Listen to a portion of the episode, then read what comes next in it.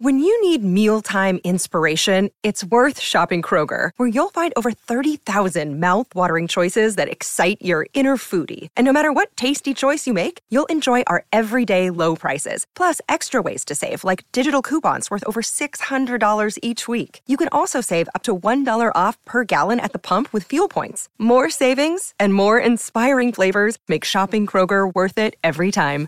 Kroger, fresh for everyone. Fuel restrictions apply. Welcome into the DNVR Rockies podcast brought to you by DraftKings Sportsbook, where right now using code DNVR is going to allow you to take a $5 bet and turn it into $150 in free bets all throughout the NBA playoffs. If the team you pick wins, it's that simple. Code DNVR is going to get you $150 in free bets if you can pick any winner in the NBA postseason. Now on DraftKings Sportsbook, I'm your host, Patrick Lyons. And on today's DNVR Rockies podcast, we're going to talk a lot about the 13 and 9 Colorado Rockies with our good friend Drew Goodman, the voice of the Colorado Rockies for AT&T Sportsnet, and the voice of the Drew Goodman podcast. What's going on today, Drew? Uh, you know what? I'm actually, as you know, Patrick, I'm in St. Louis, and I went to see kind of crazy deal. So I was taking last weekend off. I'll give you the Clip Notes version of this to go see uh, my middle son play at Webster University, and it looked like their games were going to get rained out over the weekend, and they were going to play a Monday, Tuesday that series. So I changed my um, schedule, and Jenny's filling in for me Tuesday, Wednesday, and I flew here. And guess what?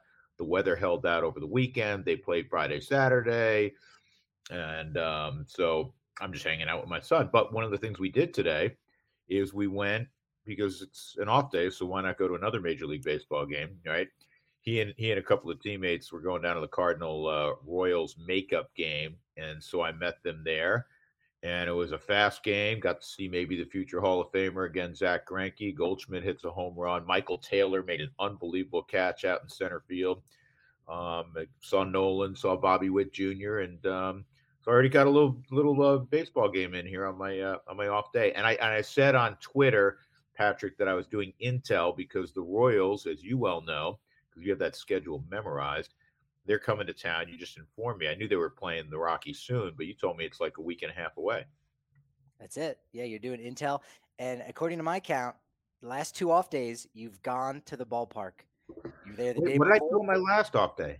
Miguel Cabrera. You were there for the. the oh, that's right. The, the Yankees, the game four, the, the last one against the Yankees right. Aaron Boone holds up his four fingers, and Drew Goodman goes, "I'm out of here."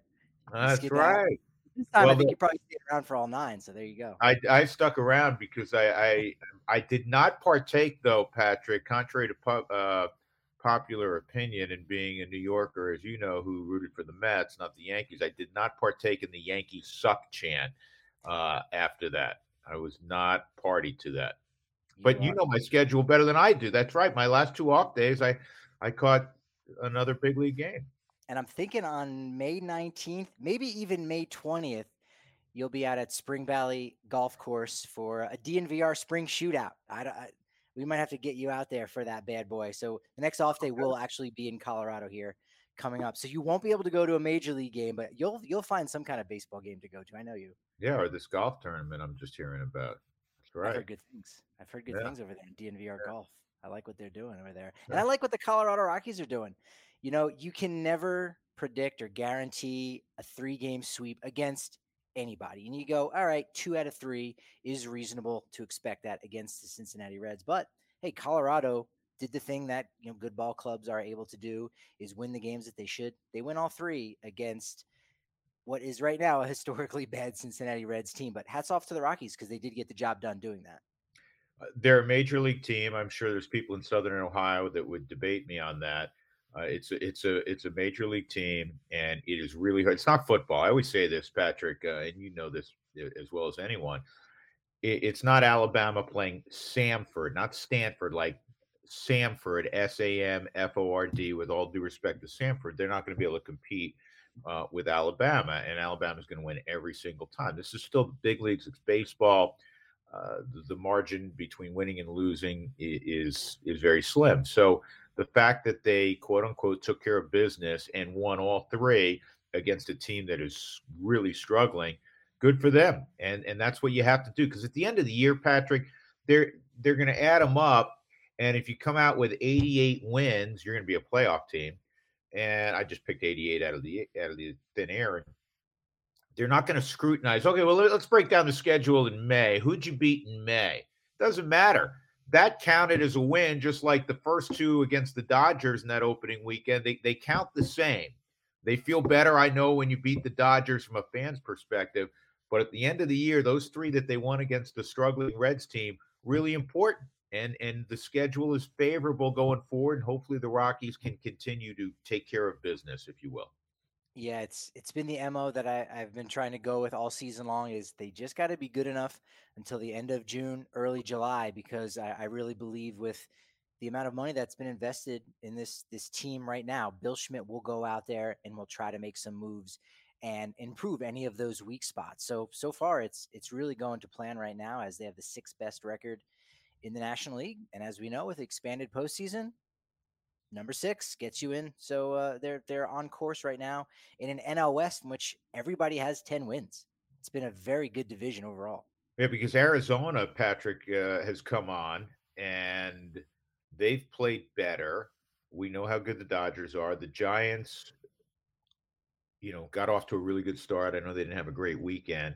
Yeah, it's a good division, man. It's a good division. Least as it's playing out right now, it's a tough division. The Rockies on their next road trip, we'll see Arizona and San Francisco. And in between, you have a Washington team that hasn't been great so far. Um, I, I looked at those nine games in a row, Patrick, and I know you've discussed this where you had Cincinnati, Washington, Arizona.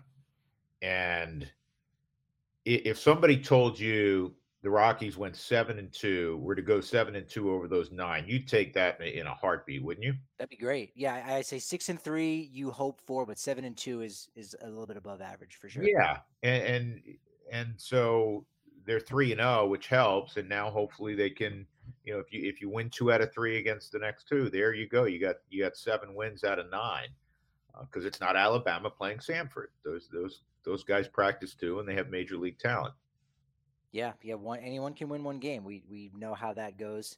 Uh, in in a major way, and so you know Arizona. I told Jenny this on on the field, and I don't know if she's used it or maybe she's saving it, but now now I got to use it first. I, I was looking at the upcoming pitching matchups in Arizona. The Diamondbacks will be Diamondbacks. I think are a almost a poor man's Colorado Rockies because they've got a deceptively good starting rotation. Uh, when when they're on the ball, and you know the offense is, is, just needs to hang in there, and so that's been working out for them. But Arizona has Zach Davies and Zac Gallen going, which means, Mr. Drew Goodman, in the span of, I believe, about 10 days, the Rockies will have faced three different pitchers named Zach, all of which spell their first name differently. Zack Wheeler with a K, Zach Davies with an H, and Zac Gallen with no fourth letter. He's just ZAC. And that's why people tune into the DNVR Rockies podcast. That's the, the lone reason. Um, did you peek? Did you peek ahead because I watched the potential future Hall of Famer Zack Greinke throw today for the Royals. Will he have a turn against the Rockies? That's a great question. That's uh, I try. I try only to ask great questions. We got we got to look ahead for that to see how it uh, works out. Maybe you know maybe Mike Matheny will, will will switch up his rotation to keep this going, and so that could be because it's the final two days actually in Arizona is when they face the two Zacks. So I mean, this would line up really well. This would line up really well. I, I forgot. I forgot about Matheny being there. You know that was weird because they were playing the Royals, or they were playing the Cardinals today, and uh, Matheny Matheny's gone. Mike Shildt is gone. Ollie Marmol's now the uh, the manager, and you said you said Mike Matheny, and I was getting discombobulated. I was like, wait a second, Mike, that's right. He's the Royals manager. That's how I felt on the inside because, you know, we don't uh, talk very much about the AL Central. And I go, all right, I'm going to go out there. Who's the Royals manager? And Mike Matheny came to the forefront. I felt pretty good about that. So I, yeah, I, that was a good that was a good pull because I would have been scratching my head for a minute. I was thinking I haven't got a chance to look, although I, I did do do a little bit of research on this, uh, whether it's an article or just something fun to mention on the podcast. Ollie Ollie Marmol is only 35 years old, so Charlie Charlie Blackmon's older than the youngest manager in in all, in all of baseball. And so it, it made me think about other older Rockies players and younger managers. I was I was surprised to learn that was it uh, 2012 that Jamie Moyer was with the Rockies. He's either Yeah. 12 or 13. I don't 12. remember what year it was, but I remember when Jamie Moyer was uh, was was pitching for the Rockies. Yeah, there was only like six or seven managers that were younger than him, which I was a little surprised by. I thought the number would be higher than that, but Jamie Moyer's two two. I think they had like four kids. They had a pretty big family. Two of his four kids were older than I I am. So that was a little side note. this is good. This is this is all. This is an open mic session. Is really what we've got. So I'm going going to tell you. I'm going to tell you a funny story. Um, since we're bouncing around a little bit, do you remember Patrick, a pitcher who threw for the Rockies and threw for a lot of teams and, and played a long time, not quite as long as Jamie Moyer, but uh, a guy, by, a left-hander by the name of Jeff Fassero. Do you remember that? Of name? course, yeah. Sin- Okay. Uh, Seattle Mariners was really where he kind of caught on. I think Yeah. he might have come up with the Expos. Sure.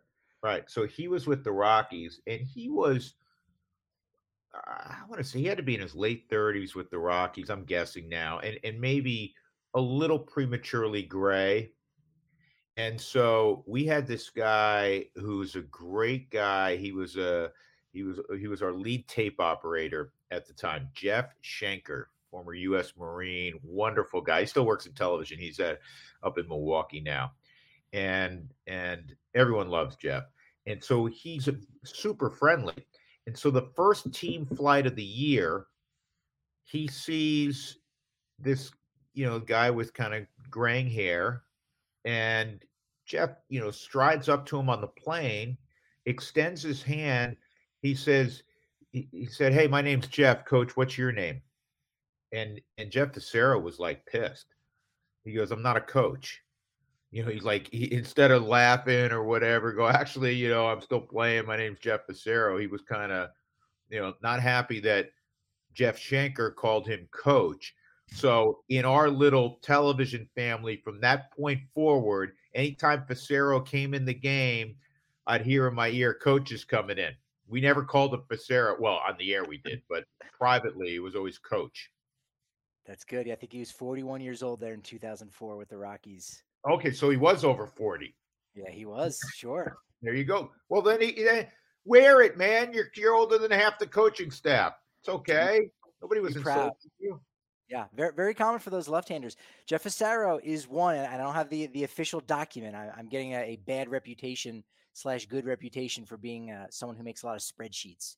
I like making good spreadsheets with all kinds of information and creating my databases. So I haven't made this one yet, but the history of every single player that's been on Saturday Night Live, and Jeff Fassero had a couple lines on an episode of Saturday Night Live in the late '90s. He did really. Yeah, Todd Zeile was in a scene. It was Chris Kattan was a little kid and he was dreaming about being a big leaguer. And all these kids come out for, or all these players come out from a cloud of smoke from his closet, like, "Hey, kid, you can do it." And of course, they get a little rowdy. They bring a keg out into the kids' room. They're smoking cigars. The mom comes and checks in on him, and he's like, "I don't. This smells in here. Like, I don't. I don't think I want to be a ball player anymore." And it was pretty good. That's good stuff. Has anybody, has any former big leaguer ever hosted Saturday Night Live? Because Peyton Manning kills it. You know, he's the best.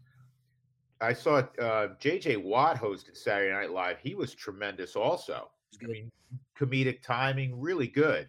Has there been a big leaguer that hosted? So I've got three. Uh, honorable mention, not for a host, but Dexter Fowler, when of course in 2016 when the Cubs won the World Series, he was on Weekend Update and they sang Co- "Go Cubs Go." That'll be the honorable mention.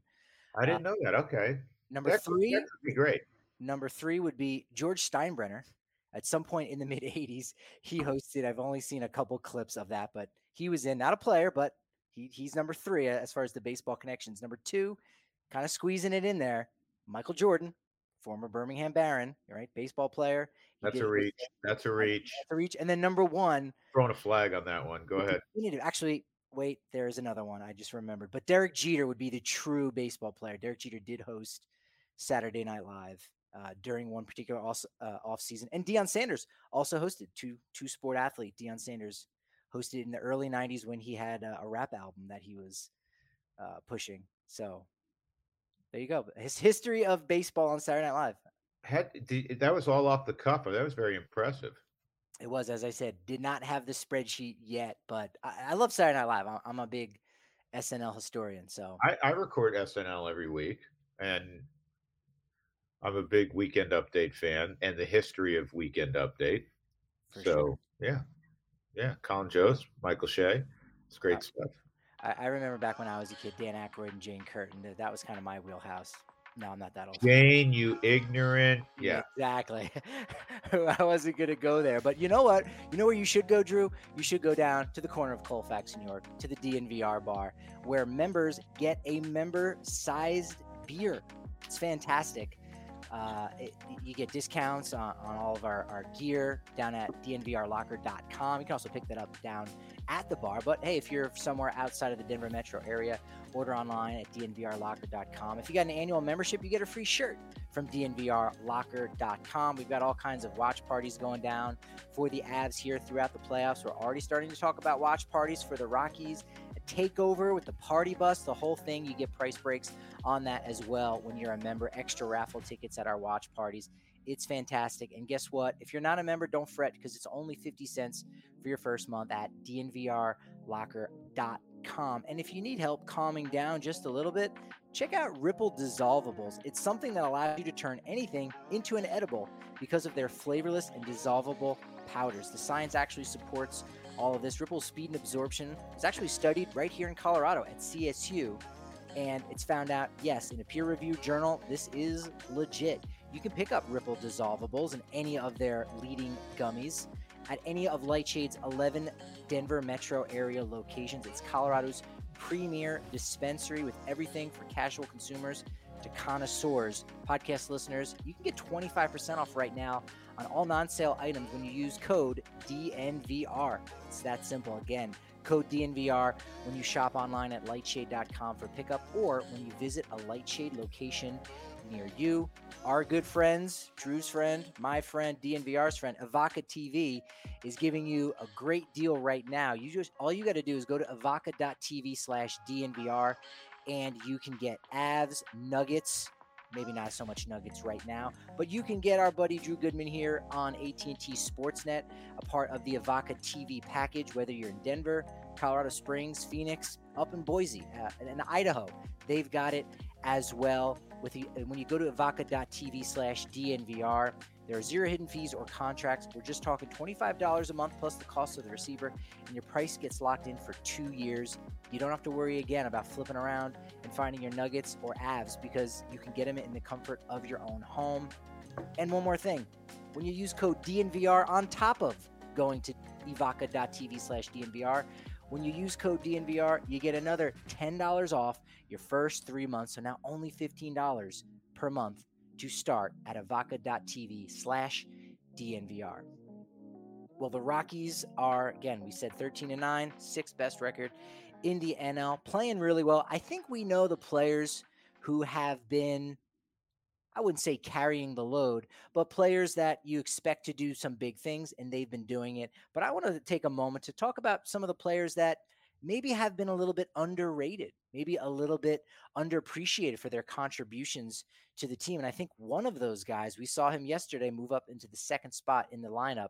Jose Iglesias comes in here as a veteran presence and it's not going to hit a ton of home runs, might run into 10 to 15. We'll see what happens. But I think his play has been really, really solid at the bottom of the lineup, providing some stability one through nine. Yeah, I wouldn't argue with that. He has one of the lowest strikeout rates in baseball. He's historically been a really solid offensive player. He's hit 277 in his career. So you you know, even though he's been around for a while and he's on the other side of 30, I don't think it's out of the realm of uh, you know possibility that he hits you know 285, 290 with half of his games coming at Coors Field.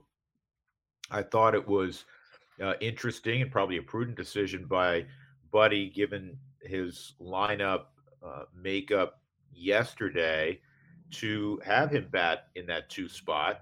Uh, typically, he's going to be at the bottom, and, and he's going to add, as he has, to your observation, a lot of value at the bottom of the lineup because he's going to throw out his hits. He's already got two four hit games, and he, he's not going to strike out much. Um, and, and I think it's he's a large reason as to why seven, eight, nine for the Rockies this year has been really productive. And um, so I think that's a good call, Patrick. Yeah, batting 306. As you said, low strikeout numbers, low walk numbers, but again, he's putting the ball in play. He's making things happen. And with the crazy amounts of wind that the Rockies have encountered all throughout April, hey, you, you want the ball in the air because you just never know what can happen, particularly to the Reds yesterday and that pop up back to the mound. That was that was wild. Those three consecutive pop ups from Diaz. Yeah, I said on the air when that thing dropped, that kind of epitomizes where the Reds are and, and what they've been all about the first four weeks of the season. I mean, it's been it's been you know god awful. The one place they had been playing well had been defensively. They had only four errors, which was tied for the major league low coming into the series, and then they made four, and you know the pop up that, that lands right in front of the mound.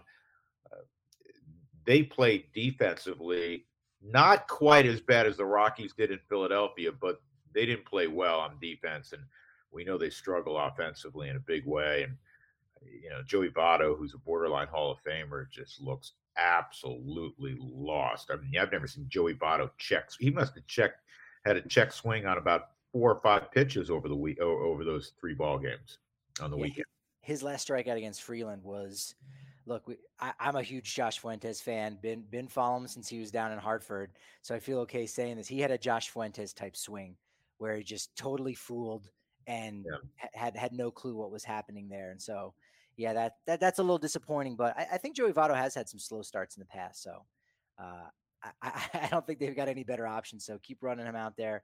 He might be able to figure it out at some point. Yeah, I mean he, he's a great, great player. Uh, at some time, at some point, I know he hit 36 home runs last year, but sometimes it drops off precipitously, and it, will be curious to watch and he's an interesting guy off the field, and he's interesting in how he goes about his business on the field, and that he's changed his stance uh, dramatically from what you know he's done, you know, throughout the entirety of his career.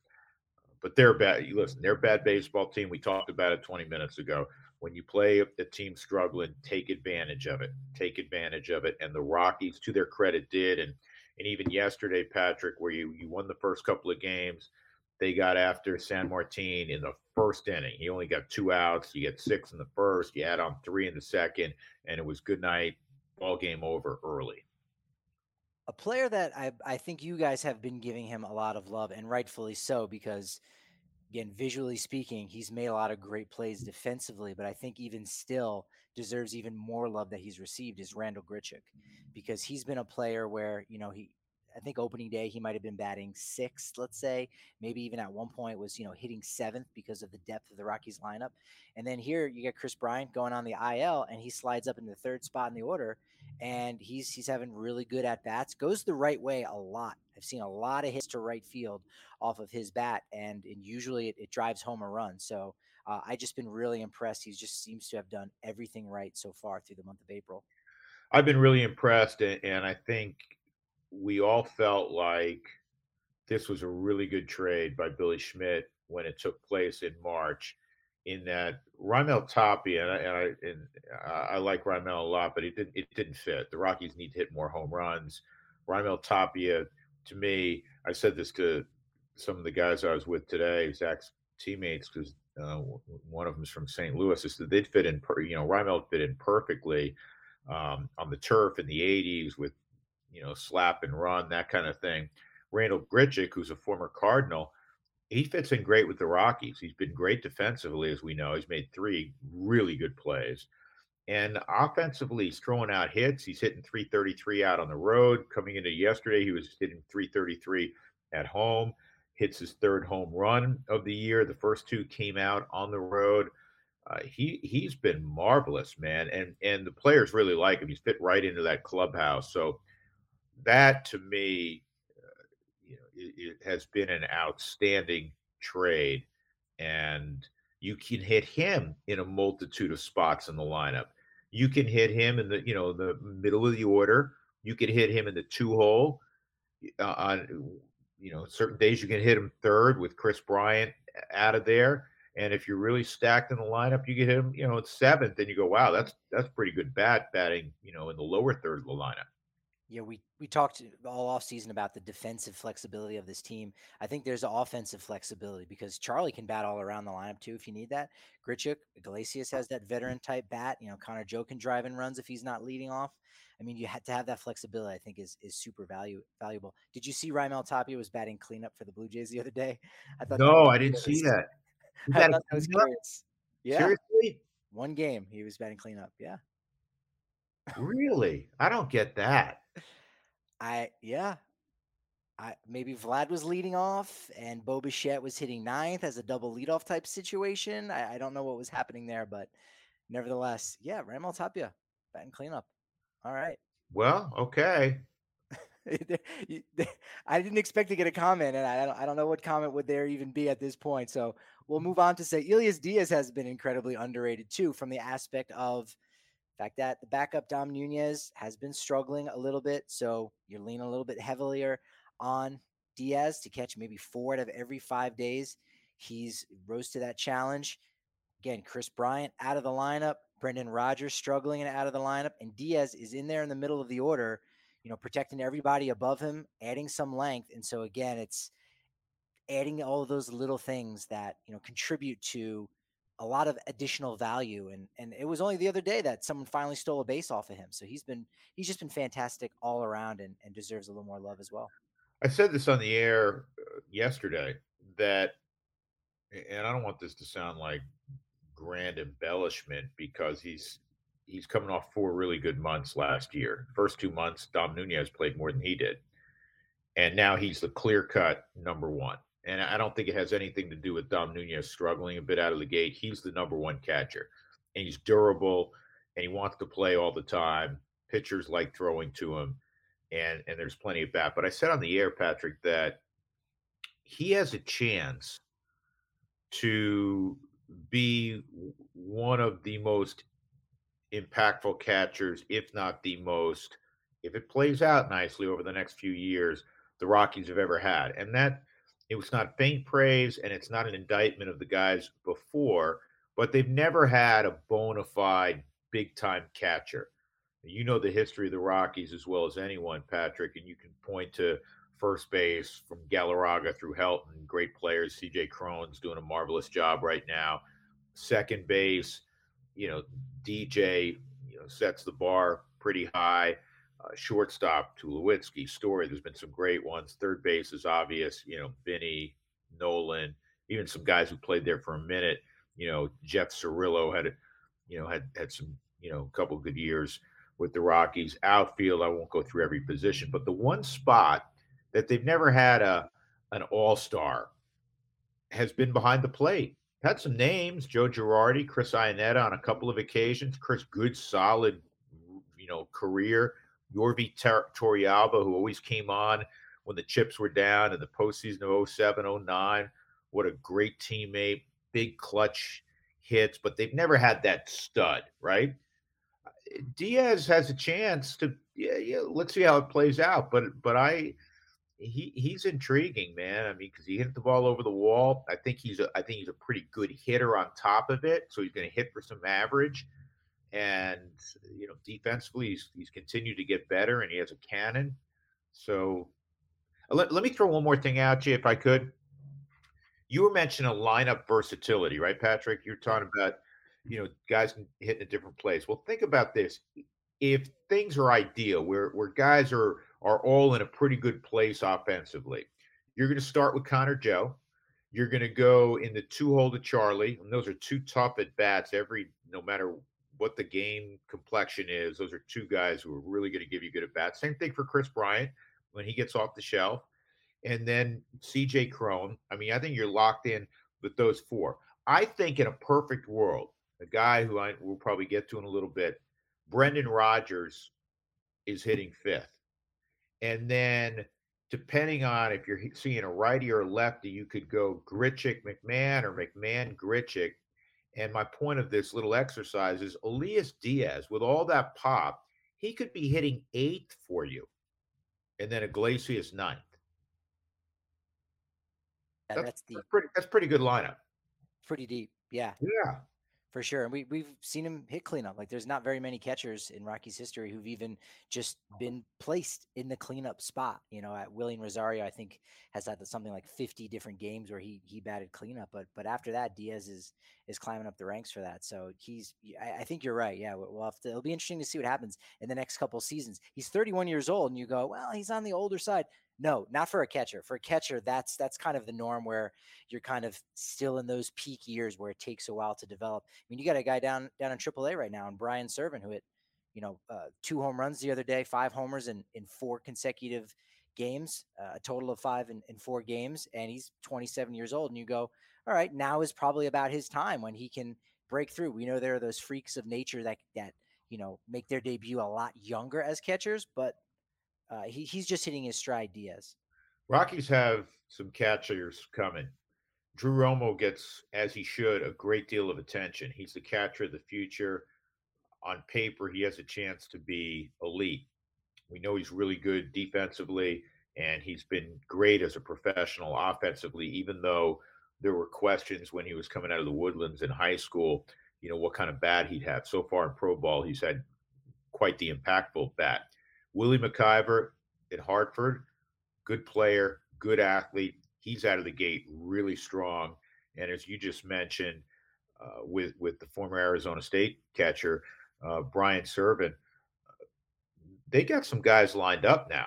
They got some guys lined up who can catch. I think it's deeper than than at least than I can ever recall uh, with prospects with with guys that legitimately are big league catchers. I talked to Mark Strittmatter, who's been with the organization forever, former catcher who got to the big leagues, and he, he's a roving instructor now. Used to handle all the catchers uh, in the system. He still plays pays naturally very close attention to that. Those guys are all big leaguers that we just mentioned. They're all big leaguers and potentially starting big leaguers behind the plate. Well, next time you talk to Mark, ask him about the kids down in Fresno because Hunter Goodman no relation. Yeah, that's another one. And Braxton Fulford, he's, he's thrown out seven of 11 base runners already this season. So they've got two catchers down in Fresno that are, are intriguing as well from last yeah. year. My cousin Hunter also has big time pop. You should you should have seen how many home runs he hit at Memphis. Love it. Why are you, why are you laughing? I can't claim him as my cousin. Uh, no, that's that's it. I just the resemblance is, is striking. So I, I knew that was true. I just didn't know you dropped that on there. Well, he, he's bigger than me. It's okay. You you haven't seen my boys. My boys are all like dwarf me, so he just fits right in. I love that. The uh, the two guys in the in the bullpen that have fit in really well and deserve to get more love. And again, don't always get a chance to to go back and, and watch the the AT&T Sportsnet broadcast. Obviously, uh, in the booth, we've got our own things going on and what have you. But Justin Lawrence, Tyler Kinley. I mean, those two guys have been so solid. The numbers obviously back it up. We're seeing Kinley come in some big spots. Uh, did a nice job, I think, on on Saturday there uh, during a Chad Kuhl's start there to close out the eighth inning. And those two guys deserve a lot of love for what they've been able to do so far through the month of April. Kinley's been great, and if you recall, late last year, final, you know, six eight weeks of the season, uh, Kinley was pretty pretty good down the stretch. Uh, reduced his walks. I think he's cleaned up the delivery. It's not it's not quite as violent.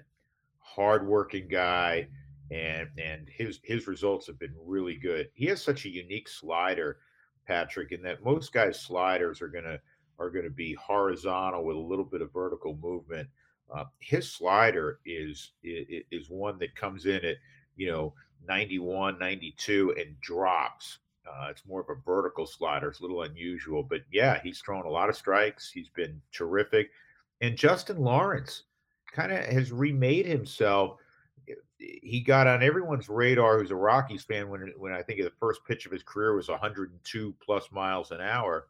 He's not throwing as hard, but he's throwing far more strikes, and he has an Adam Ottavino-ish slider his is an east west slider, but big movement.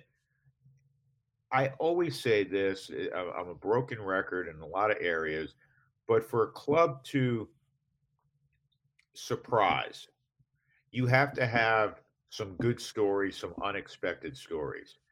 And right now, I know we're only, you know, a month into the season, maybe not even fully a month because we started on April 10th or whatever it was.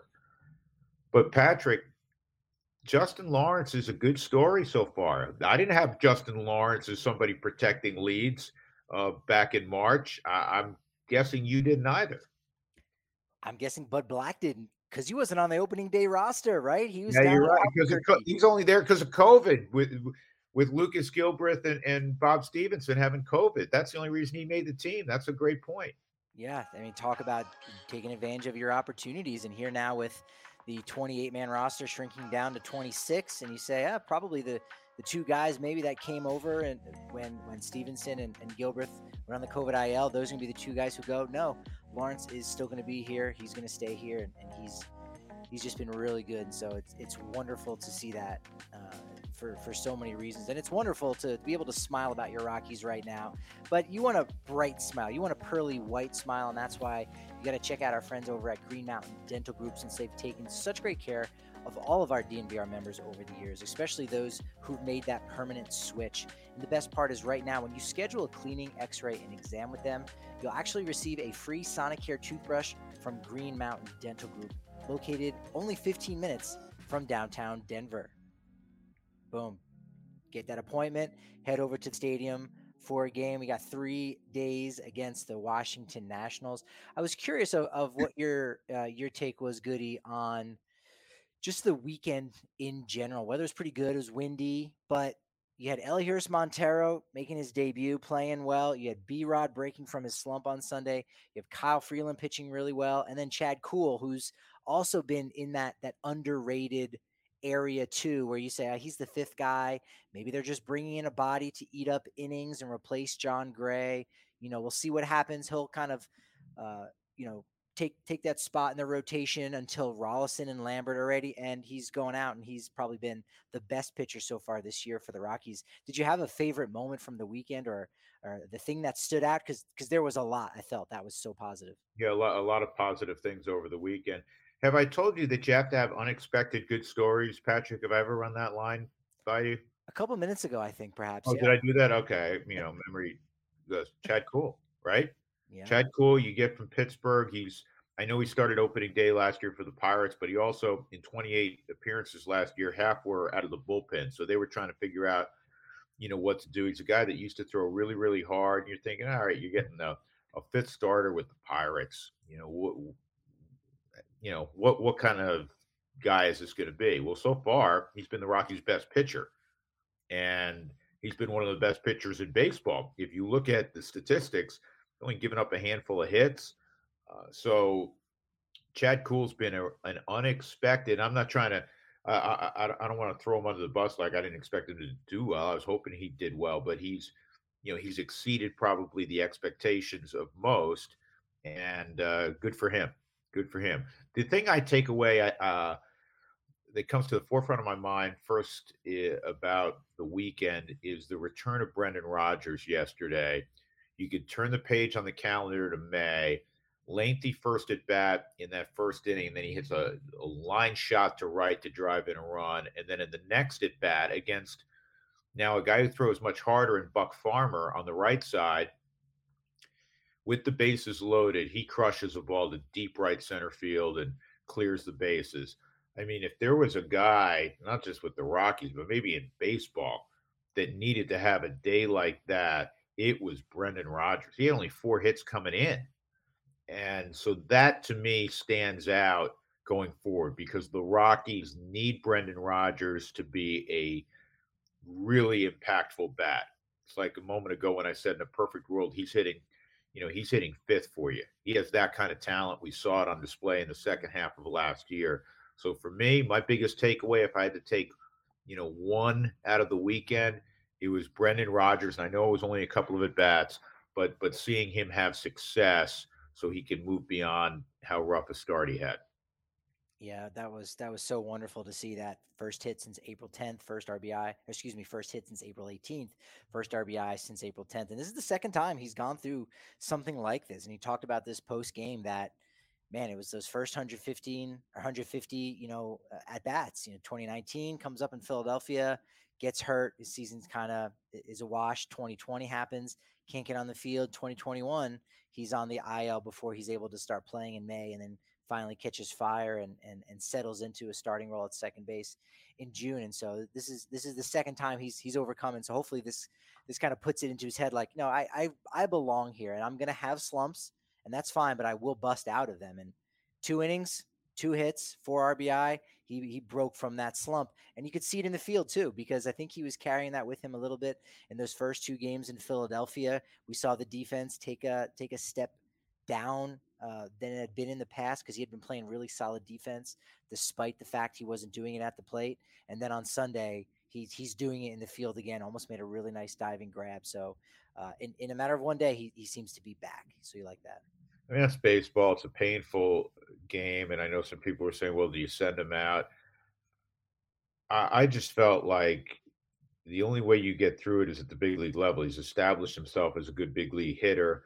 Um, his pedigree suggests he's going to be a really good big league hitter, and uh, so I, I, didn't really see that as you know an answer because even if you go down and ch- tear up AAA, you know you have to come back and, and still do it at the big league level. Um, so I'm glad it happened clearly. And remember that a year ago, those numbers he accumulated, a lot of those numbers were out on the road. Mean, he had 12 of his 15 home runs away from home. This guy can hit. And this guy, I, I think when all said and done, is going to be a 25 plus home run guy playing second base. And, and that's a pretty nice thing to have.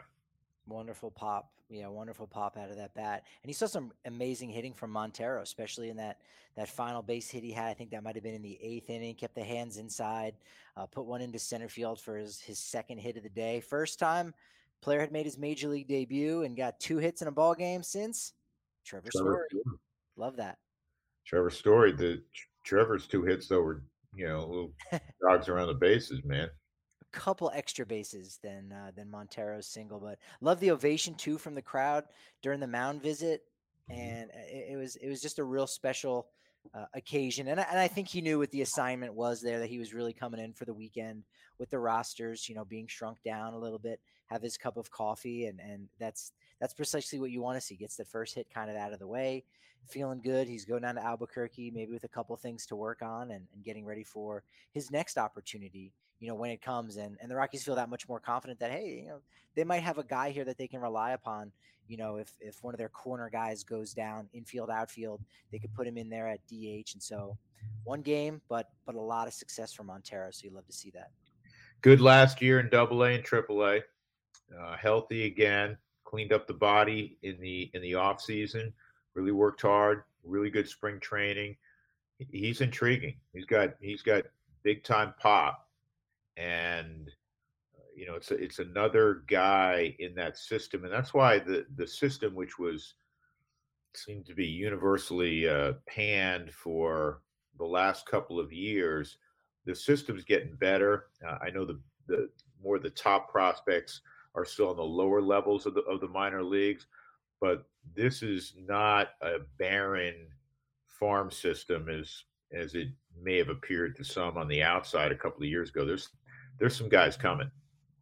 Absolutely, absolutely, and and trade chips too. Again, keep that in mind if and when this with time comes for that. Speaking of time, I think we were talking about this briefly before we started recording. Baseball games in general have been shrinking in the uh, the length of time, particularly at the minor league level with their pitch clock. But Rockies games have been really quick. They they've now had so far this year seven different games at less than three hours. Had a 13, the, the, the 10 to 1 game there on, on Sunday was under three hours, and you had 11 runs scored. That's quick. That's a good thing. Yeah, I, I, the game I went to today, I think was uh, like two hours, two and a half hours, two forty maybe at, at most, and I know in the cold weather in particular, but anytime the more you get the baseball and get on the rubber and throw it, uh, I think Freeland did a good job of that. Chad Kuhl did a really good job of that. Uh, you know, get on the get on the rubber and throw it. Senza did it on Friday night. You're going to see cleaner baseball. You really are. Um, so yeah, that's it, it's fun. I mean, when you see crisp baseball played in 245, 250, that's good stuff. Outside you, of what's that? No, go ahead. What were you going to say? No, I I think it's unusual that you'd watch a game in that time frame and not say, "Hey, that was a well played game," because the game has to be well played for it to only take, you know, somewhere in that time frame. Oh, for sure. Yeah, you, you got errors and you've got all kinds of you know, miscues, whatever it is. People are dragging their feet, you know, taking their time, catching their breath, sighing, you know, all that. No, when the game's moving quickly, you know, guys are guys are ready to go. They're locked and loaded. I was going to say that outside of the first game in Texas that went 10 innings, it was also their home opener too. So you've got all kinds of ceremonies that's going to stretch out, you know, not only the just the length of game, but the pace of play, I think too. Outside of that one, which was 4 hours and 1 minutes, the Rockies have their next longest game three hours and 26 minutes. So, so outside of the home opener, let's say you just toss that out. You toss out the extremes. 326 has been the longest game so far this year. That's wild. Yeah, that that you know, having played 20 plus games, that's surprising. Yeah. That's surprising. Yeah, I, I, I love that. What what has been your take on the pitch clock so far in the minor leagues? You know, some minor leaguers doing a good job in, in communicating about it, and you know they don't seem to hate it. They've got their problems with it, and rightfully so. Anytime you inject something new and a new rule, you know there's going to be those hiccups and there's going to be those growing pains. But uh, I think we've talked about it here before. It's it's been positive, and for those minor league games to go by quickly, and for those young guys to get used to it and acclimated to getting on the rubber, staying in the box, uh, I think going forward, it's going to continue to keep time of games down, and, and it's going to improve the quality of the game. So. Uh, yeah, I that's an interesting one. You know, right now, I'm okay with seeing it. You know, if it would work at the major league level, I think that I, I would like to see a warning before you know there's a you know a, you know a three two pitch becomes ball four and you you know you just walked in a run or something like that. That's a little crazy. And the other the other aspect that was tied to the pitch clock or, or idea that has always been discussed in the same breath was you can't throw over more than two times. Uh, you can't pick more than two times. I, I don't like that at all. So now I'm a base runner. They pick twice, and I'm like, well, can't pick now. So that that uh, I I I have a problem with that one. Yeah, I I, I understand that argument. I I think I'm okay with it. But I also know that if enough other things change, if enough other things move around, a rule like that may not need to be put in place, right? Because again, the throw over it just slows everything down. Well, if everything else is really fast, you can have three or four throw overs because it's not going to happen all the time. It's only it's, so, it's still so rare. Yeah, right. it's still so rare. But uh, now you're affecting the strategy of the game. Now you're giving an enormous advantage to that base run. Well, they just throw over twice. I'm going to take a 20 foot lead and the worst somebody could do is step off the back. Yeah. And now you've got bases that are, uh, from from what I've heard, the size of above ground pool covers. So mm-hmm. those those larger bags allow there to be a little bit less distance between the bases. So that's going to help speed some things up. I, baseball's heading in the right direction with some of the tinkering. The one tinkering I think that, again, they're headed in the right direction, but they haven't figured it out is the baseball. Pitchers still struggling to have that grip New York Mets have been on the wrong end of that a lot with a couple high and tight ones, particularly to the polar bear, and it's uh, it's it's been rough. It's been rough as they they figure out the grip. And I know they've got a new rosin bag that's been uniform all throughout baseball. Uh, I think that's been helpful. Kyle Gibson's been one of those guys who said that it's worked out well for him. So again, it's an adjustment period. You know, April's the coldest month of the season, so uh, I think that over time it'll be uh, it'll be okay, and, and I think over time the Mets won't have as many uh, black and blue marks all over their players. No, I watched last night, and Frankie Lindor got hit pretty late, and then uh, in the last innings, the Mets were were now up uh, by a comfortable amount. It looked like they tried to, uh, you know, extract a little bit of revenge, if you will, on Philadelphia you know, certainly it's been an early season storyline. I don't know how many of those had intent, but nobody wants to see their guys, you know, get plunked a lot. And you have to, if, you know, if you're a pitcher, uh, whether there was intent or not, there's a feeling like you have to, uh, you, you know, you have to pick up for your teammate. I think the Mets were hit the most by pitches last year too. So again, could be something about their approach, uh, standing on the the inside portion of the plate. Was Lindor still mic'd up when he got hit, or, or maybe they they turned his mic off? Well, I, I they didn't play anything that I heard after that, um, and you could see when he went to first base, it looked like the pitcher said something to him, like you, you know, I, I think apologizing basically, and you could see Lindor saying, "Hey, no problem, I'm fine," and and uh, I think somebody else asked with Philadelphia, and, and I think he reiterated that. I I'm guessing, but just based on body language and and how he was nodding. Ken Rosenthal wrote something interesting uh, the other day that someone proposed. I forget which side. It might have been the players. I, am not sure. It sounds like more would be an MLB thing.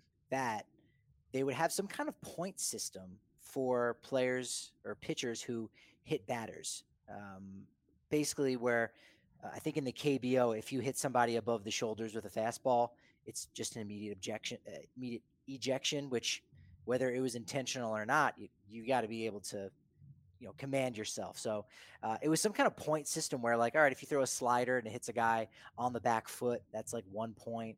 And then over time, if you accumulate too many points, then you know maybe you get suspended for a game. It's like in soccer, right? You got the two yellow cards equal one red card, and then you got to sit out a game. And again, this obviously did not get passed, but I thought that was an interesting concept to to break out. I don't know if that will ever get there unless we have, you know, a little bit of headhunting going on, which it's been quite some time since, you know, Roger Clemens has retired. Uh, we don't see headhunters anymore, but I thought that was an interesting wrinkle of behind the scenes of what kind of new rules and, and strategies and thought processes that are out there uh, between MLB and the Players Association. Yeah, we'll, we'll we'll see where that one goes. We'll see where that one goes. I you know, you, are going to appeal a point system. Uh, you would think left and right. You know that that shouldn't have been a two point violation. It's kind of like the Draymond Green thing from last night. You know, should he have gotten thrown out? Should have been a, a flagrant two or a flagrant one. You're, you're now having that uh, be part of uh, not only the game of baseball, but you know you have have to have the umpires adjudicate it. Uh, you may be opening up a Pandora's box you don't want open. Could be. Yeah. We talked about Nolan Arenado. He he got a pitch uh, he didn't like. Uh, got a little bit spicy there again. Cardinals and Mets kind of uh, saw something like that coming there on that getaway day, but he ends up uh, being named the National League Player of the Month for April. I think that's his third Player of the Month award, and the first I think for the Cardinals since like 1977. I can't remember the guy's name. I had never heard of him. Ken Tibbs or something. Ken Reitz. There you go, Ken Reitz. That was the name. Yeah, I remember Kenny Reitz, um, and I, I, was at the game today, and they they honored Nolan for a moment while he was in between innings, like the seventh inning, taking ground balls, and I, I couldn't believe that it was the it had to be the first third baseman for the Cardinals, right? They've had they've had a Player of the Month, but I mean when Albert was there, he had to be Player of the Month every month, just about. So I think it was the first third baseman for the Cardinals to win that award. Yeah, Jose Ramirez wins it in the American League for the Cleveland Guardians. Well, it, it, it, help me out because I haven't looked yet. Uh, I voted. It's the first time ever. I have a vote every month, and it's the first time I've ever voted for the same guy for pitcher of the month and reliever of the month. I voted for Josh Hader for both. What happened there? I can't quite recall. It may have been Hader. I know it was. Uh, he had to uh win. He had to at least been the reliever of the month. He was. He was at least the reliever of the month. Yeah. No, it was uh, uh, Pablo Lopez, I think, of the Marlins, who had who had a fantastic month for for Miami. Pablo Lopez. Uh, Steven Kwan was the the rookie for the American League. Uh, Jordan I'm drawing a blank on Jordan's name. He has 10 saves for the Blue Jays in April. He was the reliever of the month. Yeah, I was I was focused on. I don't vote in the American League, but in the National League. And Suzuki, you know, Seiya Suzuki, I assume was the rookie of the month in the National League, right?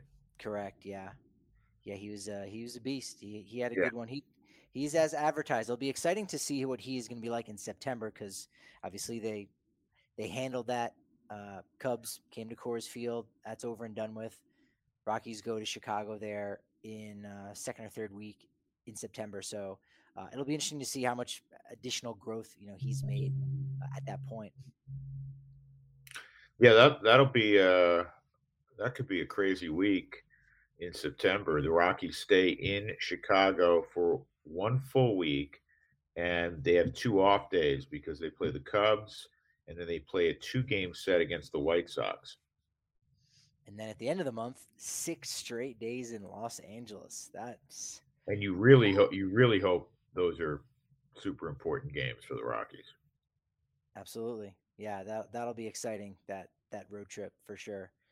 Uh, it's been good, man. It's been it's been an exciting first month of the season, and just so grateful that that we had it. it was, feels like it was just yesterday that we didn't know what was going to happen, and now.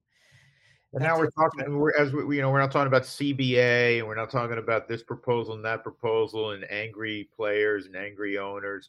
We're, we're talking about the game of baseball as it should be. I'll, uh, one more footnote, uh, Patrick, on impressions of last weekend. I think it was so important. Yeah, you take care of business against a really struggling team in Cincinnati, as as we uh, spent some time on earlier.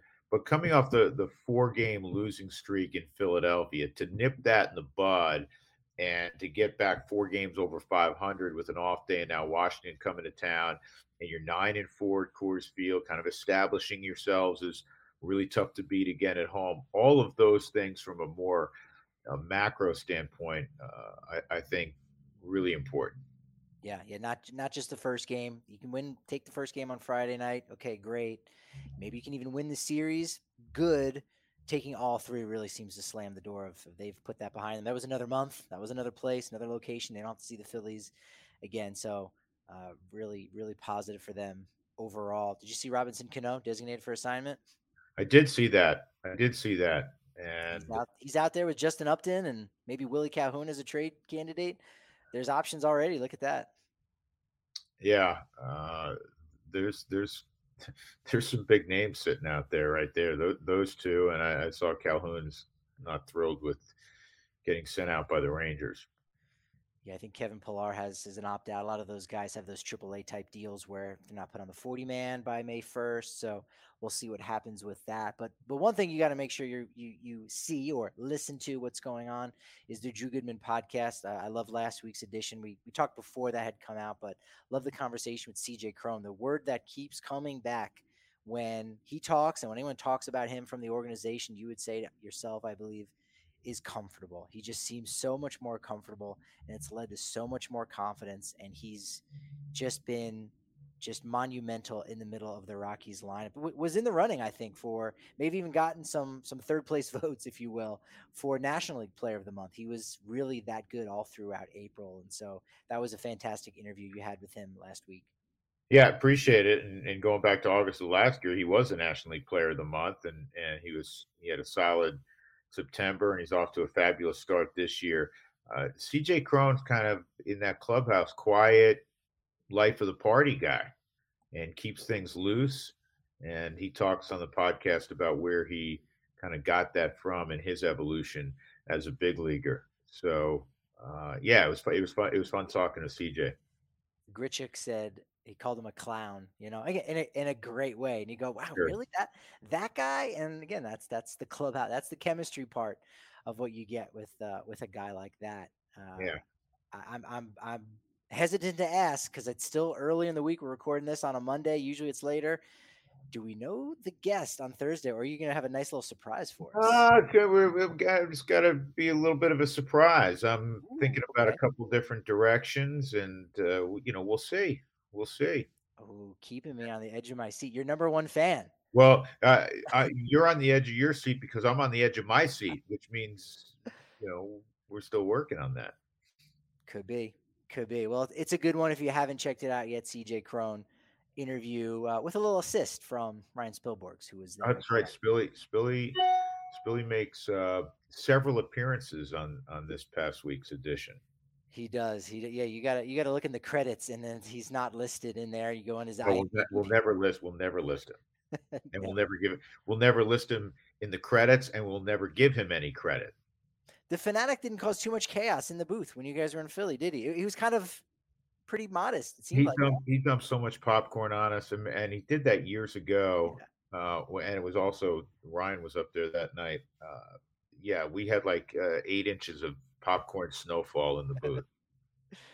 Yeah, I thought that was pretty mild mannered to a degree for what the Phanatic meal maybe usually does. So he, he's kind of building it up, saving it for that one big moment. And did did Jenny steal his keys? Yes, Jenny, Jenny stole his keys, and then Freeland hid the keys in a bag of seeds and threw it at the Phanatic, and the Phanatic kept throwing the bag of seeds back at Freeland because he didn't realize the keys were in it, and Freeland kept throwing them back at him, and the Phanatic's throwing the keys back at Freeland until he finally realized. Freeland yelled, "No, the keys are in the bag of seeds." Wow, that's between that and Mike Jasperson's 25 cheesesteaks, you know, there were there were more victories in Philly than the standings will show. That's that's true. Jasperson coming through that eating display. That hurts that you. That, that, hurts you to hear that. Like the, again, the oh. look on your face. How many miles? I went to White Castle once down when we were in Scottsdale, one of the first days of spring training, and I had to run it off that night, you know, and the next morning, and it's still I don't think I, I burned off all those calories.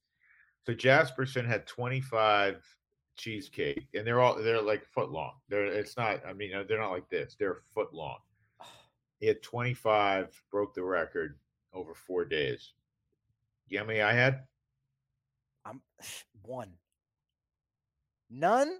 You know what? I'm proud of you. Everyone else is probably booing right now, going, None. Come on, have a little fun. I'm proud of I'm the one guy again that's like, good for you, dude. Like you got your plan, yeah. you got your calories set. You, Listen, I, I partake in some, you know, I have weaknesses. My, you know, chips and sauce a big weakness. So it's not like I'm you know, super super clean all the time. But um, you know, I didn't I didn't have one cheesecake, Philly cheesesteak. Yeah, and and you still did some Philly thing. Like you you you still had a good Philly experience overall. You just didn't do the cheesesteak. That's I always, have, I always have a good Philly experience. I just don't partake in the cheesesteak portion of the Philly experience. Yeah. But Jasperson, that was crazy, man.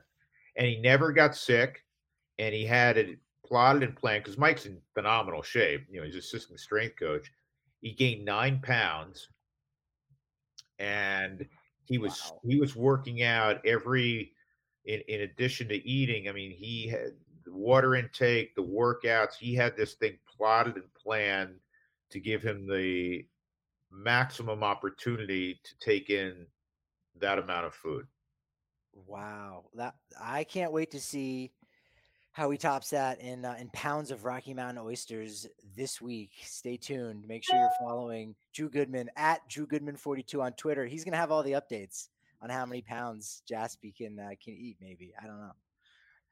Yeah, I was surprised. I told him to go do a um, uh, uh, what do you call it, cleanse, and he he was you know he obviously was eating healthy, but he wasn't doing a full on cleanse. I think I would do like a week cleanse, a week fast well, he did do he he did a cheesesteak cleanse, but then after the cheesesteak cleanse, you need a more proper proper cleansing for sure. Yeah, nine pounds. Yes, you do.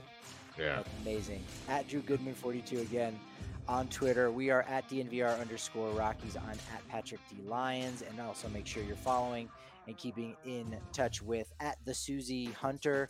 We drop each and every day, as you know it. Make sure that you give us a nice little mention or review wherever you consume your podcasts. Make sure you're doing the same for the Drew Goodman podcast. It's been great, been fun, but you know what they say momentum, it's only as good as tomorrow's podcast. So we will talk to you then.